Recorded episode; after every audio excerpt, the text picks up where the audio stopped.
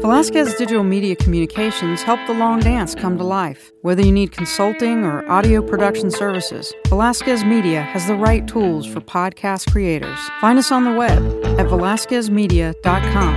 That's V E L A S Q U E Z media.com. Mysteries like the long dance can be a lot of fun, but not everything needs to be a mystery, like finding the right home. I'm Lana Pierce, a realtor with Keller Williams. Whether you're local or not, contact me at Durham NC Realty or Lana Pierce at kw.com. Let me investigate the right options for you. Lana Pierce Realtor, homes are my hustle. Leave the detective work to the professionals. Hi, this is Eric. And Steve from the Writer Types Podcast. If you dig the long dance as much as we do, check out our conversations with crime, mystery, and thriller authors like Sarah Paretsky, Blake Crouch, and Gillian Flynn. We even interviewed Eric Pruitt. Find Writer Types wherever you get your favorite podcasts. You're listening to The Long Dance, an eight part true crime podcast hosted by investigative reporter Drew Adamek and crime fiction author Eric Pruitt. This is episode two The Two Tims. If you haven't listened to episode one, we encourage you to stop here and go back so you can catch up to speed. If you have yet to subscribe, please do so. We're on iTunes, Stitcher, and wherever you find great podcasts. Be sure to check out our website, thelongdancepodcast.com. Most of all, thank you for listening.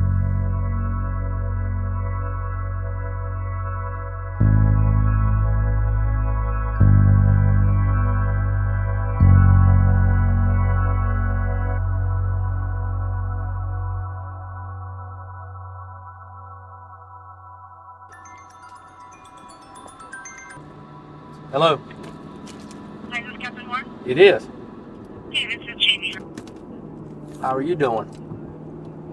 I don't think we've met over the phone yet. You've been dealing with Robin Keeley and Morgan. Yes, I have. Yes. So I'm the supervising producer at Cold Justice. Um, Robin and Morgan are currently on a different project. Okay. Um, but I'm calling in regards to like, the McBain and Van uh, double homicide. yes. So we had our legal consultant read that case. Although we all think that this makes a great TV movie, Huh. uh, but we don't think that, unfortunately, that we can help you out on that case. Okay. we, we talked about different scenarios and and all of that, the, the different doctors, and also too like um, just in regards to like we're very cognizant of like if any of our cases ever go to trial, right? And like Right.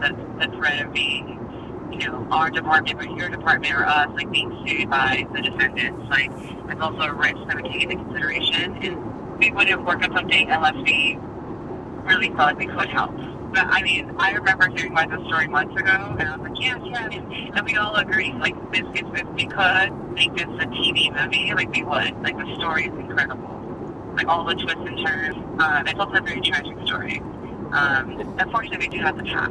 That's okay. I mean, I've run into many hurdles thus far since I've been. I can, I can imagine. Right now, you know, hopefully, we've done uh, a fair amount of work and we've gotten DNA profiles, some willingly, some, you know, secretively. You know, we've had some forensic experts look at the rope, and it's pretty much everybody's belief that somewhere on the rope, albeit the victim's DNA and other people's DNA may be on there, that somewhere on the rope, the, D, the DNA of the killer is on there.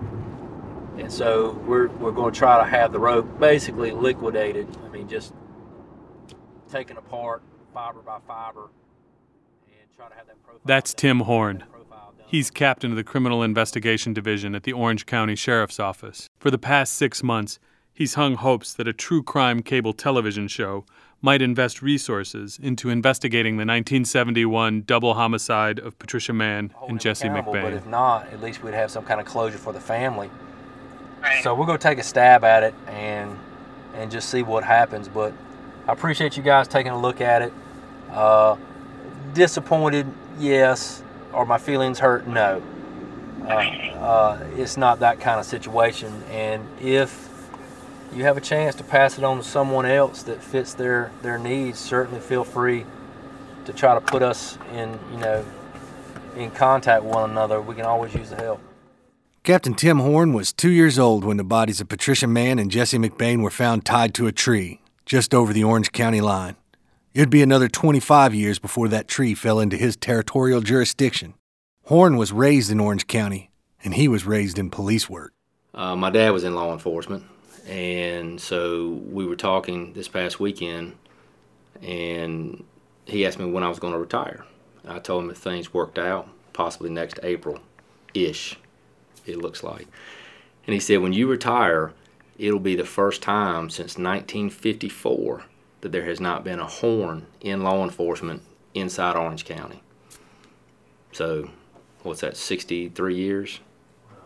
63 years the Hornes have been in that kind of work. So, you know, you see it growing up. You've got relatives in law enforcement. My dad's in law enforcement. And, um, and so certainly that makes an impression. It would more than make an impression. Tim Horne, a powerfully built man with a bald head and an inquisitor's gaze, started his career as all lawmen do on patrol. For 20 years, he worked his way through the ranks. He started working for investigations as a crime scene technician on the first day of 1997. Less than 20 years later, he'd be promoted to captain. During his career working murder cases, Captain Horne has seen his fair share of slam dunks. He's also seen a few head scratchers. However, no one would dare accuse him of turning away from a tried and true mystery. I've either had been the lead investigator on murder cases, especially if it's a who done it that's more drawn out. I don't even know the number of actual murder cases that I've been the lead on, but it is a ton of them. And I've assisted on almost every other one, unless there was some unusual circumstance where it was more of a closed and shut, a murder suicide type scenario where it's not going to be prosecuted. That that I didn't get called on for in for. I would say I probably worked on 98% of the murder cases that have happened in in our agency over the last 20 plus years. The vast majority of cases, the victims are murdered by someone they know, whether it's a husband or wife, an acquaintance. We've had several killings that were drug related through the years. They knew each other. They were in business, so to speak. It wasn't a, a boogeyman, stranger. And I always joke and say the boogeyman. We've had very few cases where it was, quote, the boogeyman that is just something that doesn't happen, fortunately, very often. And then there's the Mann McBain murder case. This case looked like something that Sherlock Holmes would want to investigate. It had that many angles, it had that many oddities, and so it was more than challenging. And so those are the kind of cases that draw your attention even more. The murder suicide, I don't mean to make light of that but those are not as challenging to solve as a case like the Mann McBain. To refresh, in February of 1971, two young lovers vanished after leaving a Valentine's dance. The next day, classmates found their car abandoned down a lover's lane. Two weeks later, Patricia Mann and Jesse McBain were discovered tied to a tree. They'd been strangled, then covered with leaves. The crime had never been solved, and so far as the public knew, no suspects had ever been produced. For two years after the murder, the sleepy Piedmont of North Carolina lived on edge, waiting for a killer to emerge, or even worse, another victim to be discovered. Anything which might make sense of the tragedy, but in the waiting, heard only silence. Slowly, over the next four decades, the case seemed to disappear into dusty archives. It had largely been forgotten. Until 2010. That's when Tim Horne entered the picture. To say it was a long and fortuitous road, putting the Mann McBain homicide on Captain Horne's radar, would be an understatement. It starts in 1998. Tim Horne still works crime scenes as a new detective, and he catches a tough case. An unidentified young boy's body is found beneath a billboard alongside the highway in Mebane, North Carolina.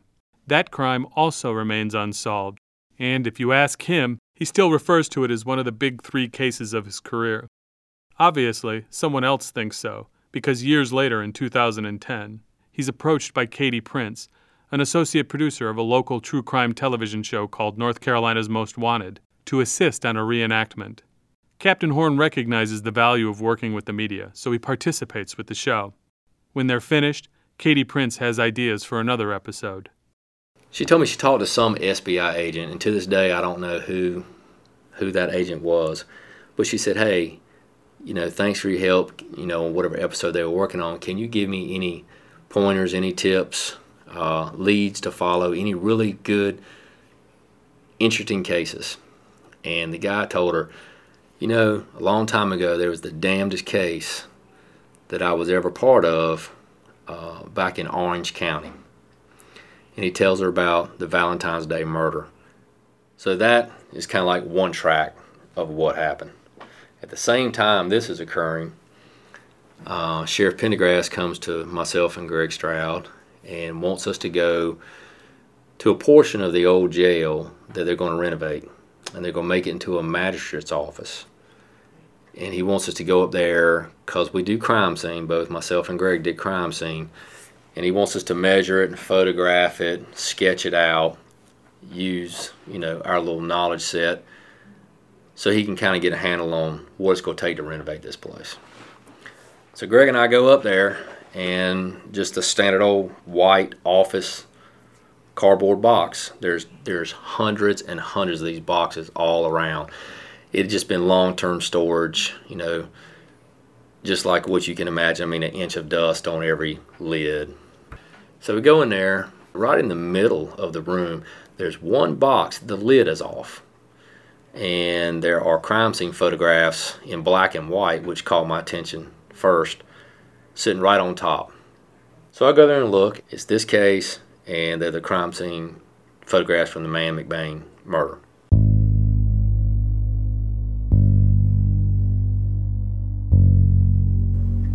The photographs were laying on top. They were black and white.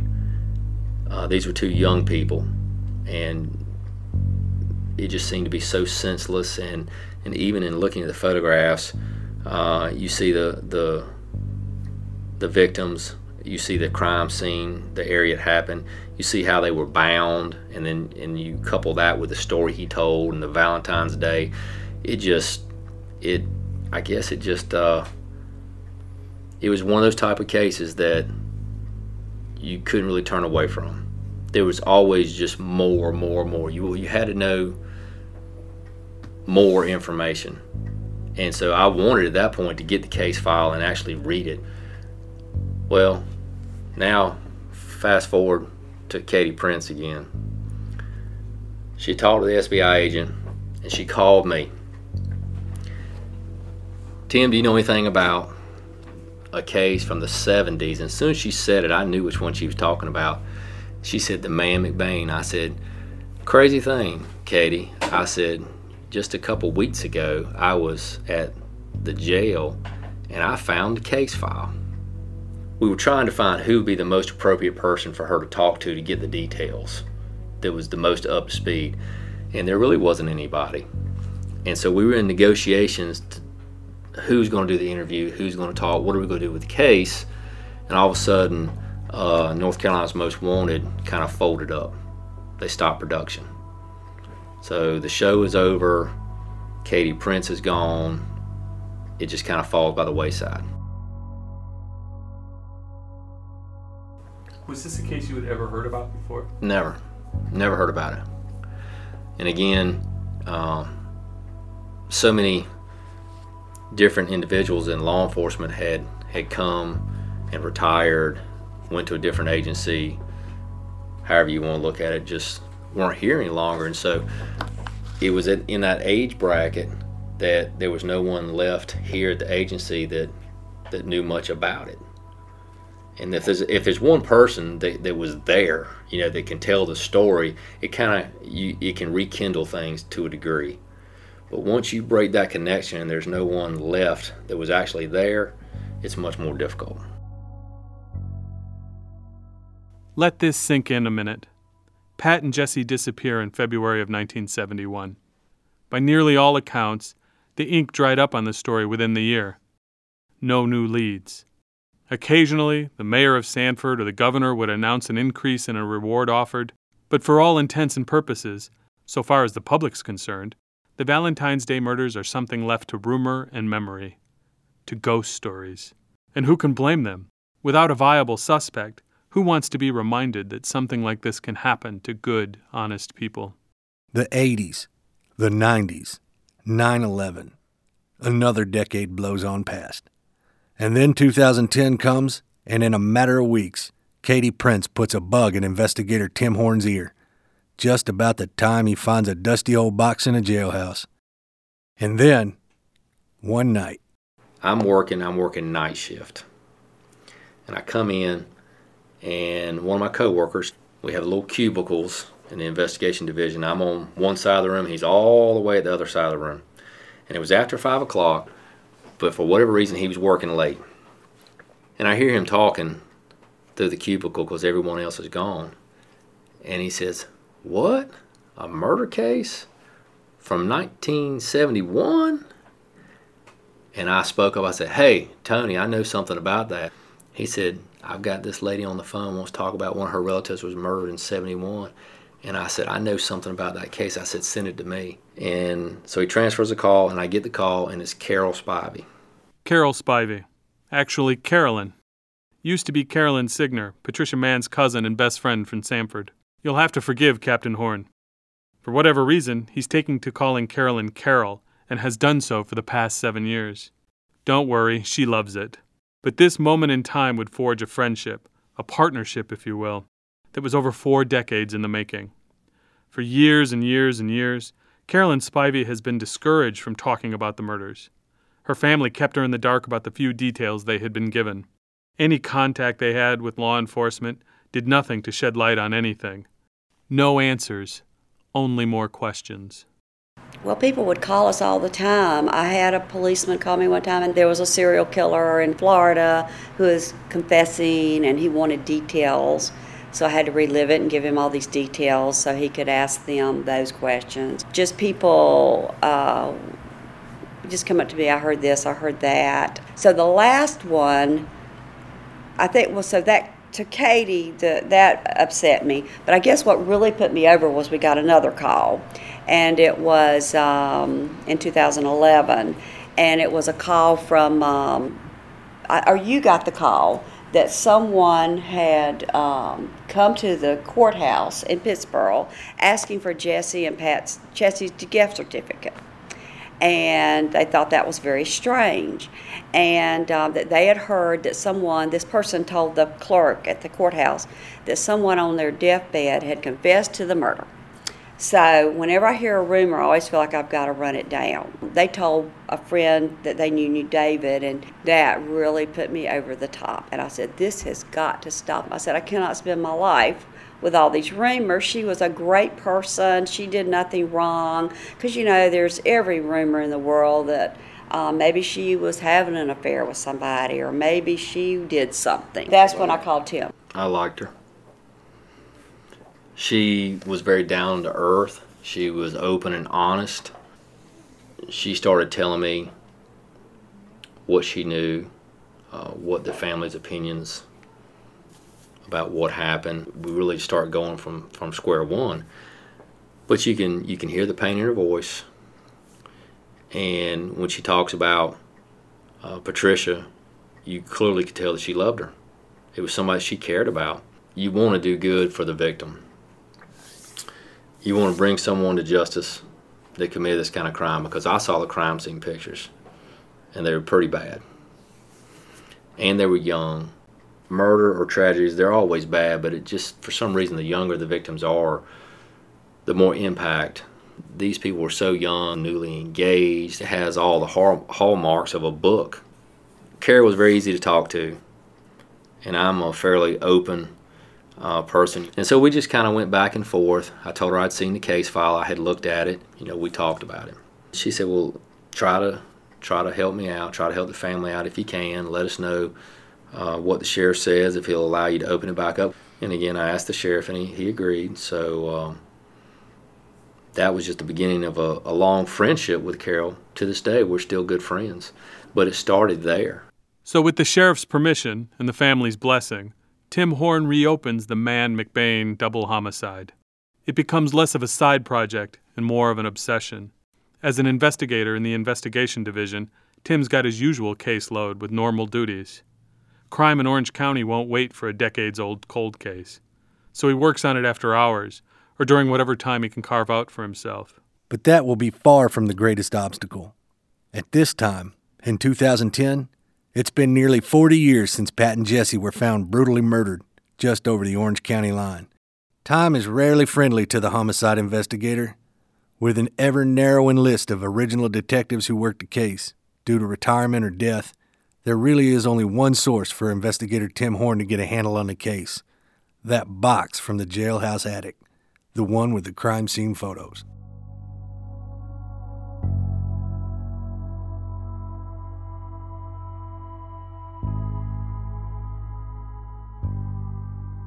It's a mess. I mean, you're talking about so many years 40 plus years rubber bands have dry rotted and popped off of files. Uh, there were very few paper clips. Most things uh, you could see the remnants of rubber bands in the bottom. I don't know how many times this box had been picked up or moved but it wouldn't have been any worse if you had literally just thrown each page at one time you know just the whole stack up in the air and let it fall down and gather it and put it in the box. That's what it was like. It took a long time to kind of get it back in an order that you could read it. And it was pretty frustrating because you would read a page and it was so interesting, and then you wouldn't have the next page in sequence. And you would have to uh, kind of look at the last word on a page and then look for what sounded to be consistent, you know, with the first word on, on another page. And sometimes there were a few pages off, and sometimes it, it's like putting together a puzzle. You had to find that matching piece, and it took a long time. It took a long time. So we do that to get it back in some kind of order to read whenever I had time to do it. And so I started to get the file uh, back in order. Now, about this time, we have a another investigator, Dawn Hunter, and Dawn agrees to to help so Dawn started here in 2010. She was an investigator here, but as this thing starts to spin up, I realized, hey, it's going to be more than I can handle by myself. I need more resources. So Dawn Hunter started helping me. As we go through it, we made a copy. trying to make like a master copy of what we had initially. And I would go home and I start reading it, and you couldn't put it down. It was like a novel that you're really interested in. And I would call her and I'd be like, look, I'm on page 88. What page are you on? And, I was making notes and she was making highlights. And, you know, I was getting messages, go to this page or I just saw this. And, and we did that for our part, but we realized there was a lot of holes that we didn't have the information from. And so we, we started a little cheat sheet. Uh, every time we came to an officer's name, we wrote it down. Ultimately, we went back to everyone that we could find agency wise and tried to get the reports or find the files. There was nobody left around that was there. Where's this case file? As investigator Horne makes his way through the box and uncovers more and more clues, his partner Dawn Hunter isn't the only person he calls with his discoveries. For the first time in 40 years, Carolyn Spivey gets new details about the murder of her cousin and best friend. I told Tim it was like I was getting therapy because it was the best therapy I could have ever. I didn't realize it or maybe I could have made myself go through it before I did. But it was like the best therapy ever because, and Tim was so wonderful. So every time he discovered something, he kept me informed because he understood what I said was how horrible it was that we were never informed of anything and how little we knew. And it made me upset that someone, a perfect stranger like Katie, would know all this stuff and how did she find out and we couldn't find out. So that upset me and so Tim always kept me informed. So he would always, every time he'd discover anything or read something or find something, he would call me and tell me. And um, so that was just wonderful. And we would spend hours. I mean, he would call me and we would talk a couple, two or three hours in the evenings. Then, when he got into more of the gruesome details, the, actually how they died and everything, he would tell me a little bit and not the whole story. So he did it perfectly because it allowed me to absorb a little bit and a little bit and a little bit till I finally got the whole thing and not freak out about it. And now I feel real empowered because I know as much as most anybody knows. And I feel like anybody that comes to me now and tells me they've heard this or that, I can say, well, no, it didn't happen that way. This is what happened, or not tell them anything. But I just feel more empowered now. Probably takes about six months to get the file to find all of our evidence associated with the box because there was evidence, uh, the rope and such, and there was also the paper documentation. To get that, to get it organized, make ourselves copies to start contacting the other agencies because it's not the request these other agencies are used to hearing every day. Oh, by the way, can you go in the longest of the long term storage facilities that you have? No one wants to stop what they're doing and go look for this needle in a haystack. We put in requests, but we didn't necessarily get responses from other agencies the next day. They did eventually get back to us, but you've always heard it's not what you know, it's who you know. It's, hey, do me a favor. You know, rattle somebody's cage, beg, borrow, do what you got to do. We know that we have the most comprehensive file. Is it totally complete? No. There are pieces there that were lost to time that we'll never get back. In particular, in Durham, there was a storage facility that had part of this stuff, and the roof collapsed. There was water damage. I don't know to what extent it happened, but nonetheless, some of this stuff was lost. You can't get it back. So we have the most comprehensive file, but by no means is it every piece probably that, that they originally had in 71. As I started going through it, I think this is probably accurate for Dawn Hunter as well. They have a number of different suspects. And as they introduce each suspect and you start reading, there's kind of like, aha, that's got to be the guilty person. And so, in your mind, to a degree, you're a little satisfied, at least with that. And then you read further, and they name another suspect, and you, you hear what they have against him, and it's like, ugh. I thought the first guy did it, but you know what? I think the second guy is now our man. And it was like that for a number uh, of the suspects early on. Now, this is before you get to all the evidence or how they were eliminated. Every chapter, so to speak, that you get into this case file, you start to form an opinion that this is probably the, the, the suspect.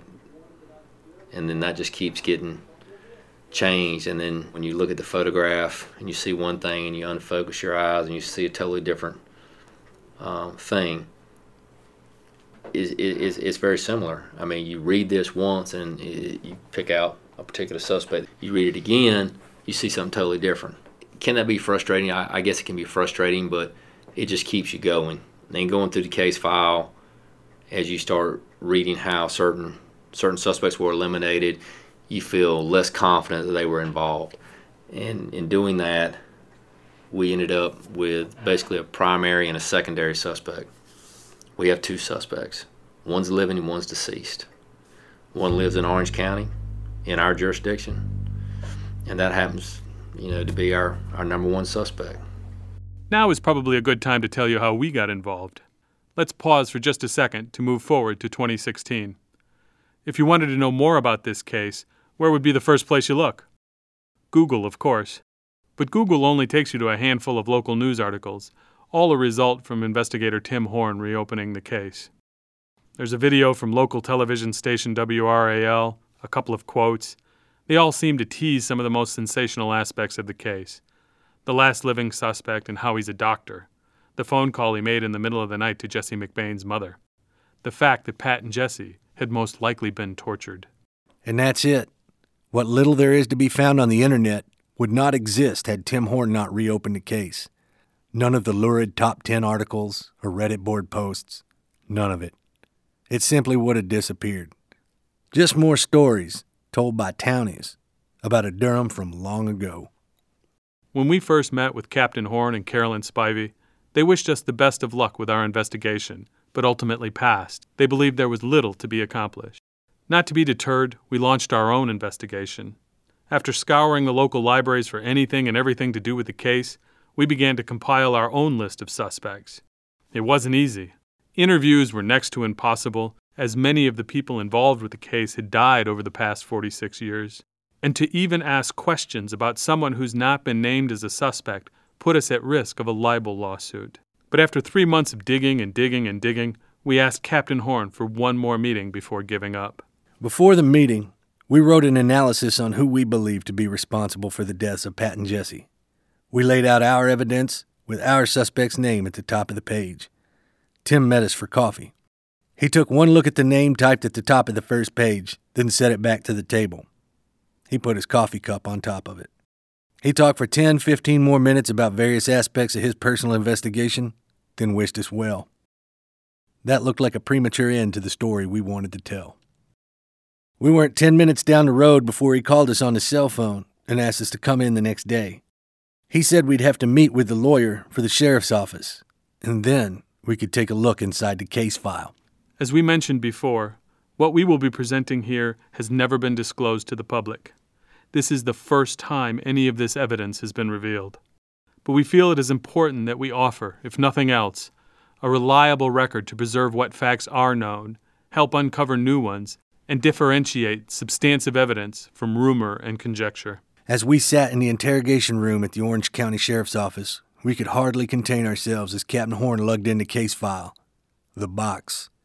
He yanked open the lid and then, one by one, pulled each folder, color coordinated and bulldog clipped, nowhere near the state of disorganization by which he had found it. He laid each item, the crime scene photos, the autopsy reports, the taped interviews, across the small table, finally reaching the most recent edition our analysis of the living suspect.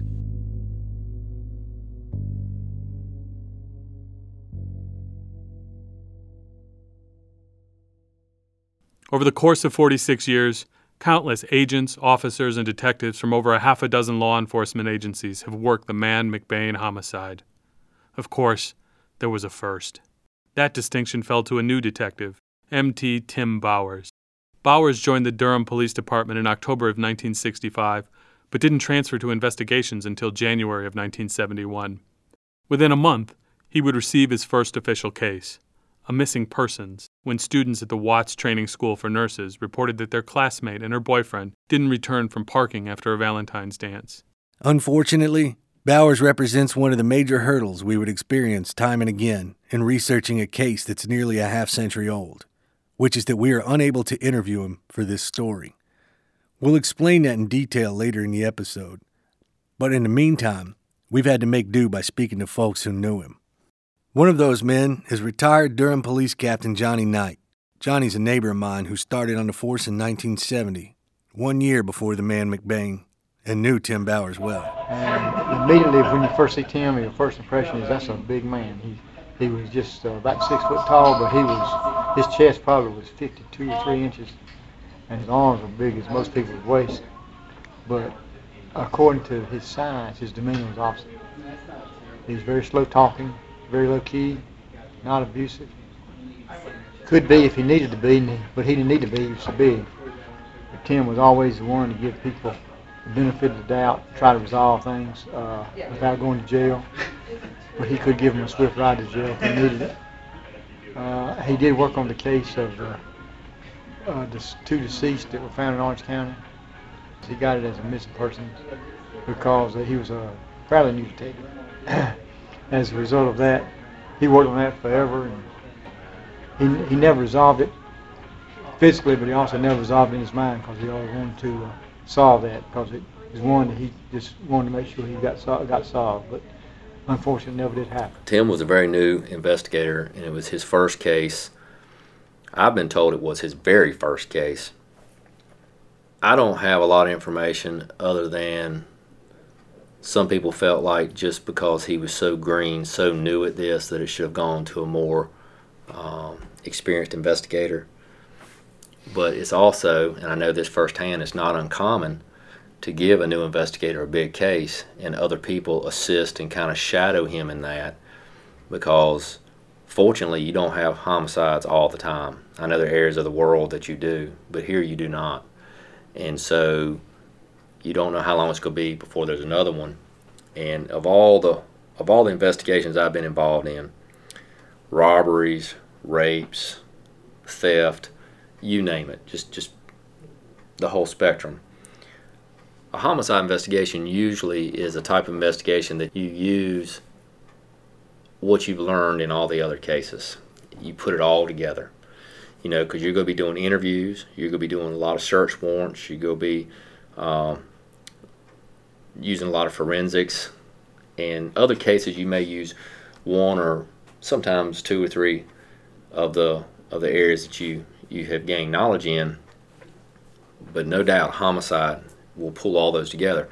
So for that reason, it's not uncommon to give a new investigator homicide, but you're going to have someone um, assigned, a senior officer that's been there and done that, assigned to make sure it's done right and nothing, nothing gets left out. And I don't know to what degree involvement others may have had at Durham Police. I'm not going to speak to that. Uh, just because it wasn't necessarily written down doesn't mean it didn't happen.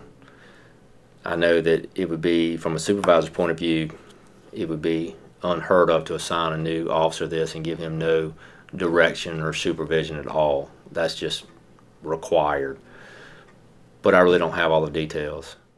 In this case, Bowers' supervisor was Lieutenant R.G. Dick Morris. Morris is deceased, so he's not here to speak for himself. In the next episode, we'll have a bit more on Dick Morris, but what we found out is that it was, and still is, standard practice in the Durham Criminal Investigation Division to assign cases on a first come, first served basis.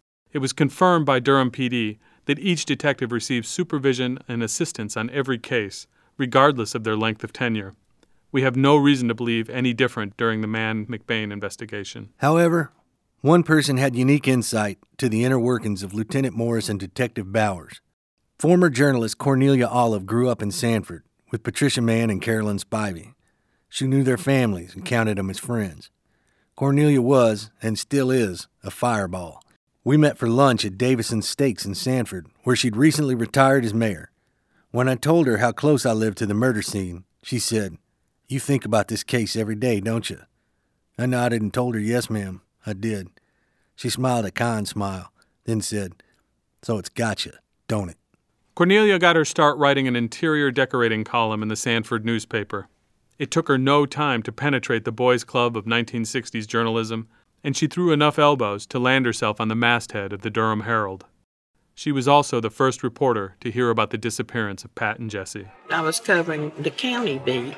I covered the beat like I was taught to cover it in Sanford as a rookie reporter. That's not the way journalism students were necessarily taught to to cover something, but they were not as ambitious as I was because I wanted to, I wanted my byline. So I walked my beat every day and got to be friends with the different department heads and whoever I needed for information. So when an opportunity came for me to be the top city reporter, I was not offered that. I said, I want to know why because I've earned it that was the best beat. They said, Well, nobody's ever gotten so much out of county, so we need you here. And I said, Well, that should be my choice. If I've done a good job there, I ought to be able to have a say in where I stay or where I go. It turned out that I did eventually become the city beat reporter and started doing desk work then, and that's why I was working the night that uh, Tim Bowers and his superior, Dick Morris, came into the newsroom. And the, the first thing they said was that normally they would not have started an investigation as quickly as they did, but that they had spoken with some people in Sanford and that they had talked to some people at Watts Hospital nursing school who had told them how dependable and how reliable this young couple was. They said then that they feared foul play, but were quick to add but we're not saying that. They have very concerned families, and we don't want to say that publicly. When they started explaining who it was, it nearly knocked me out because I knew so much about the Mann family and what a fine family they were. The frustration mounted for Cornelia, and who could blame her? To have known the family, to have that insight into the early parts of the investigation, to be so dialed in at the Durham newspaper, yet still she could generate no more leads than anyone else in the Bull City. Despite all the interviews, all the investigations, neither Cornelia, nor Tim Bowers, nor Dick Morris could develop a single clue, a single lead which might answer the mounting questions piling up at the feet of what, at the time, appeared to be a rather sensational missing persons case. There was no pattern of any sort that anybody could identify. I think everybody started looking sort of in a radius to see who may be suspicious. And I do know that uh, Tim and Dick told me over time that they were investigating and interviewing people who they were just the nth degree. They were going so far afield, but they were hoping that somebody had some information they could share. Do you remember getting the call that their bodies had been found, what that was like? Yeah. It was like a death in my family because I knew the heartache it was going to cause everybody. I guess it was very difficult for me to ever assume the worst. I just kept hoping that for good news, but the more days that passed, um, the hope became fleeting. But it was, um, but it was Dick Morris who called me. He asked me if I wanted to come out there. And I said, no, I can't, I can't do that. I've been on raids of liquor steals and, and I've been riding with the, the rescue squad when they picked up dead people and I've done all sorts of stuff. But when you know the people, it just changes the complexion of everything. There was no way I could envision anything pretty about it. I didn't want that to be my last image of Pat. It wouldn't be a pretty image. The autopsy of Jesse McBain began at 7:15 on February 25, 1971, more than 6 hours after his body had been discovered. His personal effects included a wallet with $4.63, his car key, his Pittsburgh High School ring, and a self winding watch, which had stopped at 5 minutes to 12 on a date marked as the 14th. His hands were tied with a hemp rope, and another piece of that same rope had formed a ligature around the neck.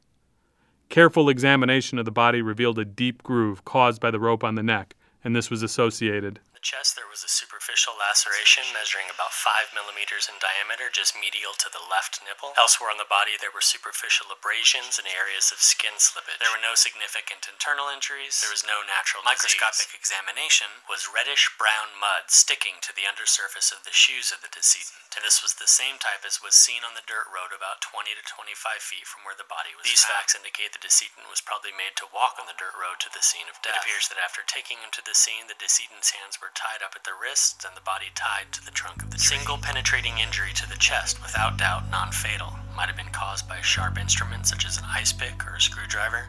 This injury was likely post mortem. No evidence to indicate sexual assault. Toxicological analysis reveals no alcohol, other volatiles, or barbiturates in the blood. In final summary, the cause of death in this case was strangulation by ligature, and the manner of death was homicide.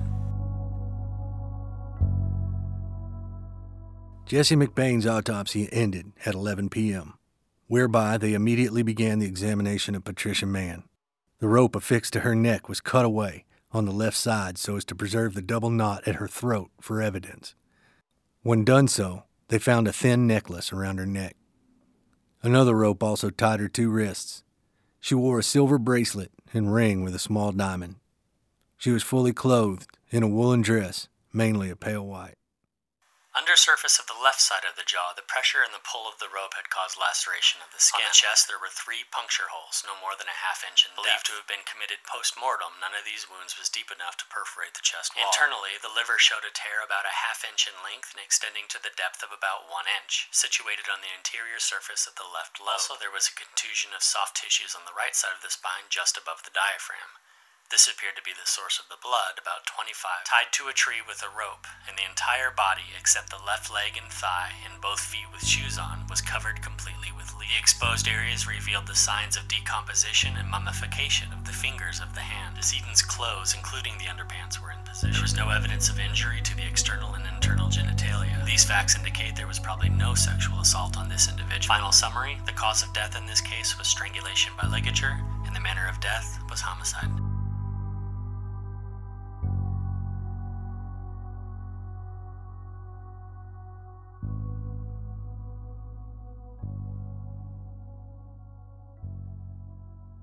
At 1 a.m., 12 hours after her body had been discovered, Patricia Mann's autopsy was concluded. It still happens today. When you go in to a crime scene, the longer you're there, the more you learn and, and, and kind of paints a picture. But when something initially happens, I mean, within moments, your mind starts to work. You're trying to put two and two together and make something of it. What kind of crime do I have? Is this a robbery? You know, who's known for robberies? Who lives in this area? Uh, is the person beaten? Are they shot? Are they stabbed? Who has a history of always carrying a gun? I mean, you, you're randomly just in your mind spinning up possible ideas. So in this case, the same thing happened. We've had a horrible crime, and so the police are doing the same thing and they try to think who who in their opinion is capable, has means, may have a motive, who fits the bill. And when the public finds out about the crime, then you start getting a bunch of calls because they all have opinions too, and you got to pay attention because it may be the suspect. That's how you get these initial huge list of people that you have to work through. And just like with a lot of crimes, a lot of times the killer is on the list. It's not uncommon for someone to get it right. So you have to go through it. I mean, how many serial killers in the U.S. were on someone's list and they just, for whatever reason, they were eliminated or weren't taken seriously? Or you get the list, and then, of course, there's so much in the uh, beginning of an investigation like this. It's hard to handle. It's hard to manage. You've got a lot of manpower, and, and you've got to give directions the initial grab is is while you have the opportunity to get as much evidence, get as much interviews, get as many names as you can. You can sift through it later as time permits. Get what you can get, get it while the getting's good. It's kind of like that, and it's only after you start trying to evaluate it, what's important, who's on this list, that oh well they have an alibi. Uh, you want to eliminate people as quickly as you can, so you can move on and, and tighten the list because if the killer's out there, hey, they may kill someone else you don't want to eliminate somebody too quickly. You want to give it due diligence, but you want to pay attention to the list. And in this case, they had a lot of people. And talking to some of the officers, there were a lot of people that really never made it onto the official list. They were kind of discredited early on. You know, people would call in um, John Doe, suspicious. Oh, well, I don't think John Doe is involved in this. And, and so people were eliminated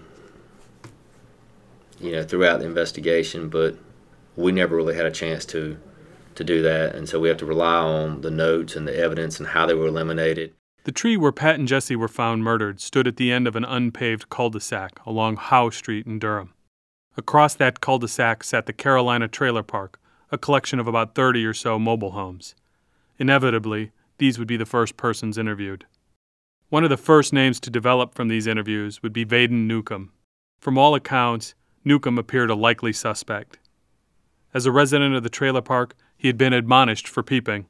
He worked in Durham as a gravedigger for the Howerton Bryan Funeral Home and had recently bought a large supply of rope for work.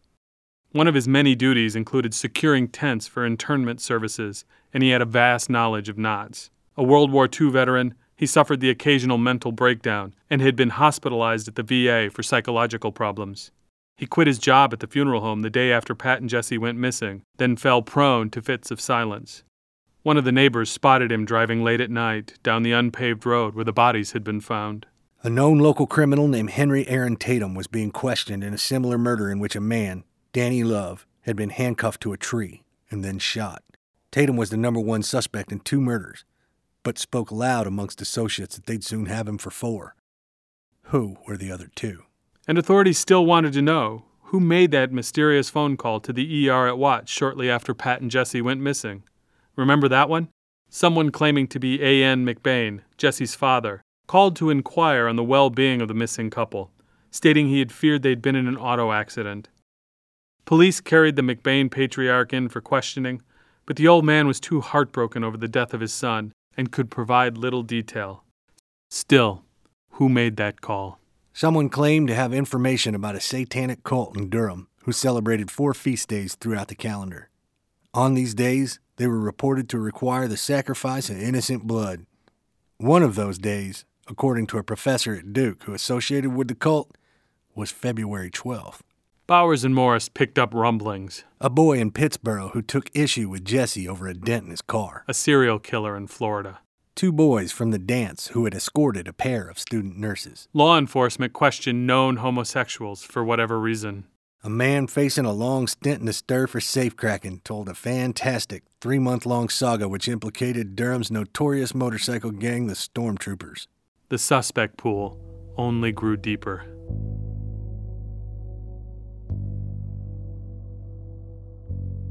Despite being a relatively new investigator, Tim Bowers did not hesitate to pull out all the stops. As time passed after the discovery of the bodies, Bowers understood the need to think outside the box, to act outside convention. One of the ways he achieved this was to contact an FBI profiler. James A. Brussel achieved a quiet notoriety during his career in crime fighting. Between 1940 and 1956, a serial bomber terrorized New York City. After a campaign which included bombs planted in Radio City Music Hall, Penn Station, and Grand Central Terminal, among other public locales, Dr. Brussel, serving as New York State's Assistant Commissioner of Mental Hygiene, offered a profile after studying photographs of the crime scenes and letters written by the bomber to the media. Brussel correctly predicted that the bomber would be heavy, middle aged, and unmarried, believed he would be living with a sibling in Connecticut, and most likely a Roman Catholic, a skilled mechanic, and upon the offender's discovery, he will be wearing a double breasted suit, buttoned. This led the police to the door of George Metesky in Waterbury, a heavy, single Catholic dressed in a double breasted suit, fully buttoned. His career also led the Boston police to arrest Albert DeSalvo, also known as the Boston Strangler. That, and his work with other law enforcement agencies, led to a visit from Detective Tim Bowers at Brussel's New York City apartment. The two men spent five hours poring over the case file and crime scene photos. The next step was to have the profile of Pat and Jesse's murderer printed in newspapers across North Carolina. The killer will be an athletic man between 25 and 40 years old. paranoid, out to cleanse the world. This was a grudge slaying. The killer is a loner, a neat, precise man with an average or above average education. Will be clean shaven, have no criminal record, an excellent work record. He will not wear flashy clothes. He appears to conduct himself properly. He may have suffered from childhood rejection by his mother. Considers himself above other persons and capable of judging. The killer them. would have acted alone, would have taken no unnecessary risks, and would have known the neighborhood of the Slains well. The killer would also have most likely been the man who called the emergency room on the night the couple disappeared. This was his way of displaying his cleverness, as if to say, Look at me, look at what I have done.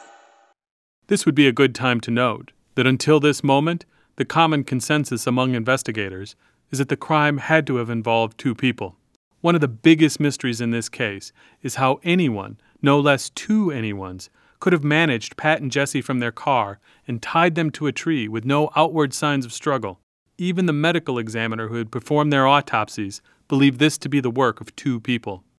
Brussels would be the first man to propose that this was the work of a solitary assailant.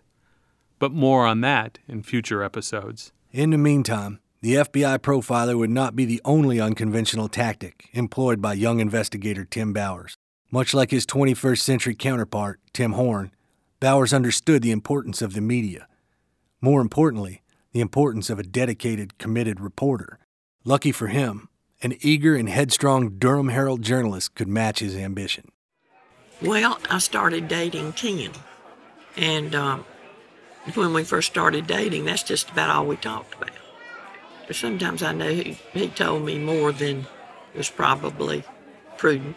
I guess you don't see that many women who are that hungry for crime information. And this was something that was near and dear to his heart, too. He and Dick really took this seriously. And two, they could use me as their avenue to get things out. I was certainly comfortable with that trade because they gave me information for an outlet to the paper. So um, that was a compatible situation. While Cornelia printed many of those information exchanges beneath her byline, there were more than a few stories that she was never able to share with the public. Until now. I guess one of the things that touched me as far as this not being a, a regular investigation was when Tim told me that there was, um, I don't know if he was a parapsychologist or what, in New York who had been involved in the solution of some crimes there and they were pretty big cases too.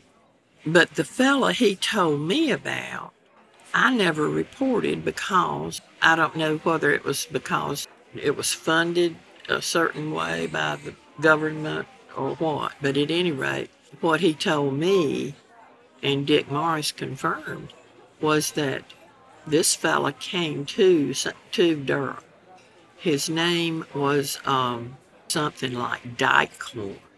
And when he came to Durham, what Tim and Dick had told me was that when they picked him up at the airport, that they took him to Watts nursing school, and that from there he led them along different areas, and that they ended up at the murder scene, and he was given the directions as to where to go, and um, there was one of the um, suspects who he went straight to his office. That was that really gave them hope that they were encouraged that this was going to materialize, and he was and still is regarded as a suspect. This incident is documented in the case file. We've seen it, it's fantastic. Marinus B. Dykshoorn was a well regarded international parapsychologist, or, as his passport says, clairvoyant. The extent of what crimes he's helped solve may never be known due to his insistence on privacy. But if there is any indication of his influence, he was buried in 2011 with a badge he had been awarded from the Raleigh Police Department. According to the case file, Dykshoorn took Detective Bowers and assistant to the district attorney Nicholas Smith from the crime scene on a long, meandering drive through North Durham. This drive ended in the doctor's parking lot at Watts Hospital. He then escorted them to the doctor's entrance, after which, he returned them to the police station to deliver his thoughts on what happened. The next page of the case file is missing.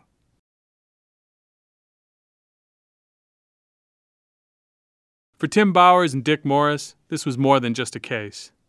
As Johnny Knight said in the earlier interview, as many former Durham cops that knew Tim Bowers have said, this case continued to haunt him, to nag at him. Cornelia, to whom he'd briefly been married, remembers it vividly. I don't know if they got this involved in other cases, but they, the two of them, there was no clue too little for them to pursue. They went after everything like it was the next top topic. I think Dick was was heavily into it, but I think Tim was obsessed with it. He was uh, he talked about it almost all the time, and um, when I would find anything out and share that with him, they were just extremely aggressive, and um, and I appreciated it so much because I didn't feel like anybody else who was in Durham was was as concerned about this, and I know I was obsessed with it. I, I just couldn't help it because um, I just want something done. Obviously, Tim Bowers did not solve the Mann McBain homicide by the time he left the Durham Police Department in 1977. After a brief stint in license and theft, which is now a division of the DMV, Bowers returned to Durham Police until he retired in July of 1994. However, he never left the case behind.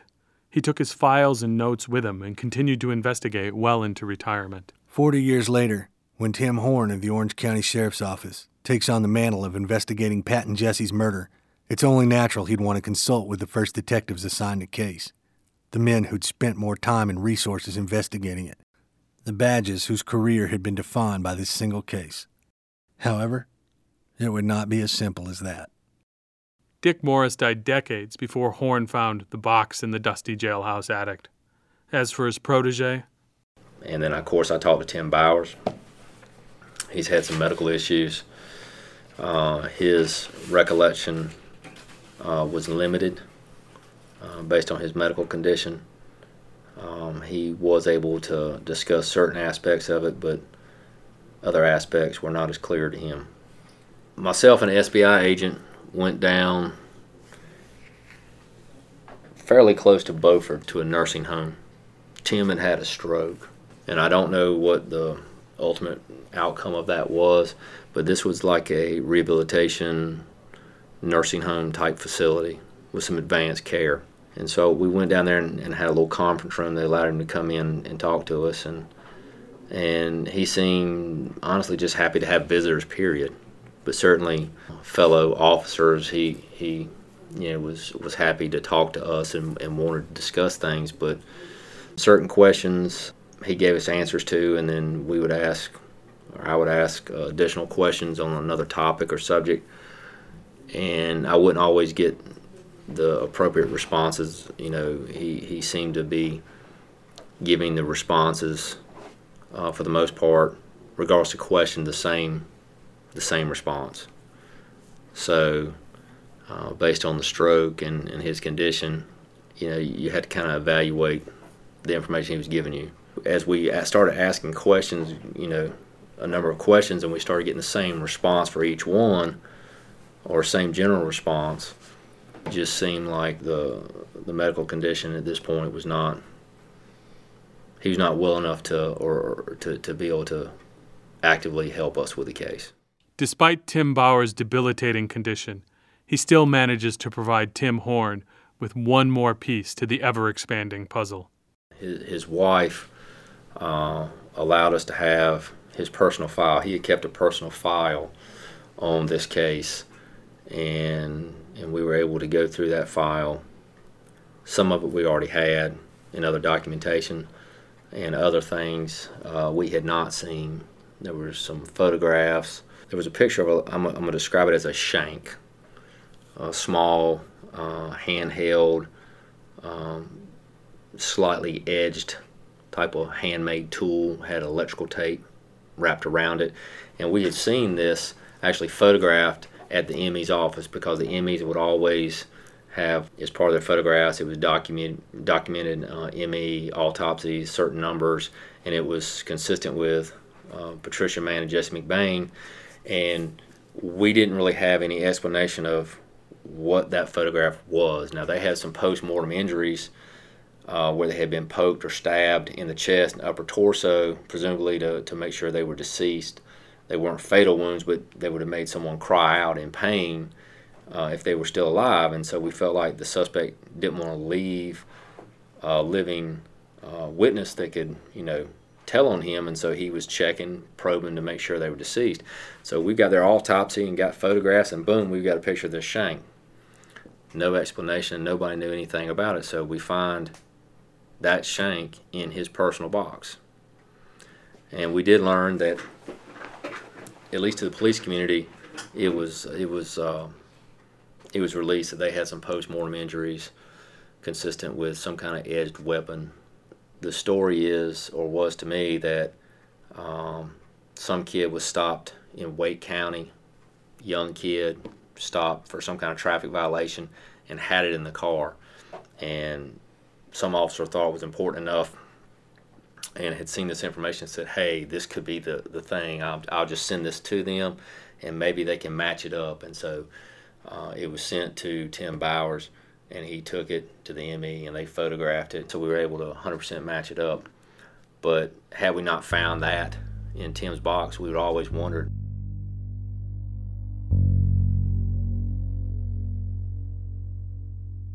Carolyn called me and asked me if I if I would be willing to go and talk to Tim Horne, and um, and I said, sure, I'll do anything that would help the situation at all. And um, I said, but I don't know that I remember that much, but because it's been a long, long time. It's been decades. And shoot, I'm 77. I don't, I don't remember stuff I used to remember. And two, I've having been a reporter as long as I was, I didn't want to contribute bad information because my memory was flawed. But as it turned out, Tim and what was the woman? Dawn. Dawn. Tim and Dawn had, I mean, it was just like uh, shades of when I was working on it before. They were that rabid. I didn't think there was anybody who would be that that driven as as we had been, and lo and behold, they were. They're dogged. And absolutely, so dogged. I was. I just loved um, talking to them, and you know, what happens is is that they inspired my memory on things I I didn't think were pertinent that I thought I forgot, and understandably, been a lot of years. But uh, when they started talking about uh, what they were doing and what they were the steps they had taken. I, I just couldn't have been more pleased to hear it because there was a method to their madness. They were methodical, they were plotting. I, I just thought there is some some life here, and they're going to be able to continue where it was stopped before. If this case had been solved, Tim Bowers would have been the best investigator there ever was. And Dick Morris, the supervisor, this would be a genius move on his part. It's easy to play the armchair quarterback. So I'm the supervisor of the criminal division here. But I started as a rank and file and worked my way all the way up over 20 years. I had my first homicide assigned to me actually two weeks after I became an investigator. And at the time, I was like, you know, Jesus, am I ready for this? You know, I'm brand new, I'm still kind of in training, that kind of stuff. But I learned so much that it really, I couldn't appreciate how much it helped me out then. Reflecting back on it now, it was the right move. Same thing here. It, it, you can't solve every homicide. I don't care who you are or or what agency you work for. You just don't always get the breaks. But if you don't solve it, you're always going to be criticized, no matter how hard you worked at it. So I'm not going to say that Durham didn't give it due diligence, because not everything that was done was written down, and that sounds just crazy. But back in 1971, you can't. You got to look at law enforcement of how it was and what the norms were back then and don't judge it against today's rules and regulations. And when you do that, it's much more favorable. Captain Horne is right. There's little point in judging the law enforcement of yesterday against the law enforcement of today. The differences between the two are staggering, mostly due to technology. Think about what they didn't have back then cell phones or DNA. As Carolyn pointed out in the last episode, most everyone communicated through letters. Communication was much more difficult in 1971. However, when talking with Cornelia Olive, former newspaper woman, former wife and lover of Detective Bowers, former mayor of Sanford, she uncovered perhaps another issue that impeded the best efforts of law enforcement back in 1971. Well, I guess there was fault on everybody's side, but from my experience being, I guess, a peripheral character in this, I just found the Orange County people to be so uncooperative and, and so possessive of, of information. I know that that when I talked to, to them and somebody slipped and told me something, and then I'd say something about it to Dick or Tim, and they didn't know about it. And I met, what was his name, who was with the SBI? Fred Cahoon. Um, Fred didn't know squat, and he really did. He was how why they both both agencies kept him out of the loop as much as they did when he could have been the glue that pulled everything together. Why do you think they did that? I think it was just a matter of propriety. They wanted to each of them wanted to be the one to solve the case and in the process they they blew it. I don't know if it would improve things, but I do believe that SBI has resources that local governments don't and uh, that he could have been a tremendous asset. He, he truly was out of the loop completely. Now, I don't know if, if that was just his posture when he was talking to me. Very well could have been. You know, the SBI always plays it close to the vest, but just from what he said, and I, I just thought he didn't, if he knew more, he would have done. But I don't think anybody's willing to give it up. And Tim and Dick weren't.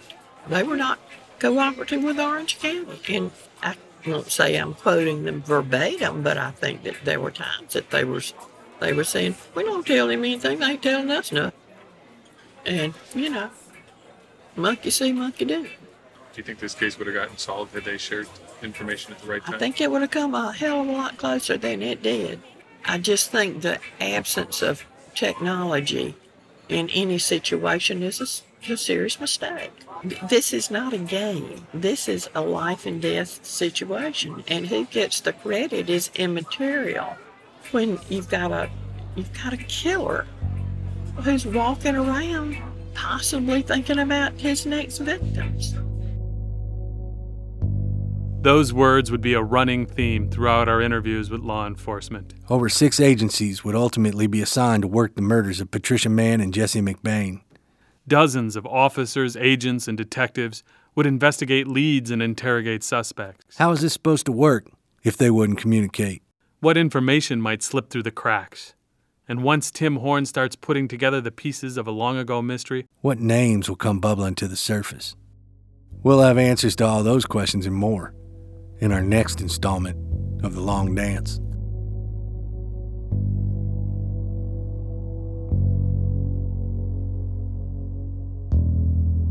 The Long Dance is produced by Eric Pruitt, Drew Adamek, and me, Piper Kessler. This was episode 2. Please subscribe. Find us on iTunes, Stitcher, or wherever you find your favorite podcasts. If you like this story, please tell your friends. Share it on social media. Help us spread the word about the stories of the lives touched by the murders of Patricia Mann and Jesse McBain. Episodes are written by Eric Pruitt, field produced by Drew Adamek. My name is Piper Kessler, and I'm the sound engineer. Mike Rolland composed the music score, and additional voices in this episode were presented by Michael Howard and Nick Beery. Our website is thelongdancepodcast.com, and it includes additional media relevant to the story. Please be sure to check it out. And most of all, thank you for listening.